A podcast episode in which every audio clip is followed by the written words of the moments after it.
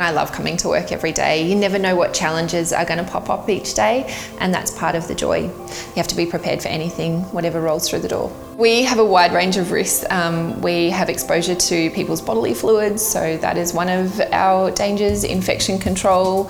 So we have different levels of precautions for different patients. Physically, we have patients who can be aggressive, and those are often drug affected or alcohol affected patients.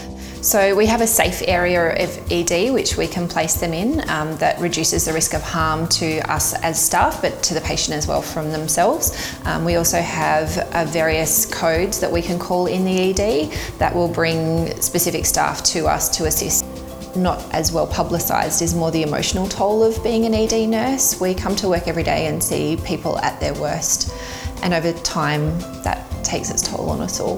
We have the EAP, which is the Employee Assistance Program, so that's free psychological assistance to staff, so that's a really great service to have. So we have a system called Riskman and that's for all staff have access to it and it's for us to report any sort of near misses or actual accidents or adverse outcomes. Those are escalated up the line and Quite often we have feedback on those, so what we can do on the floor to make things better, but I know management also have implemented structures and processes as a result of the Riskman system to make it a safer workplace for us as staff, but also for patients.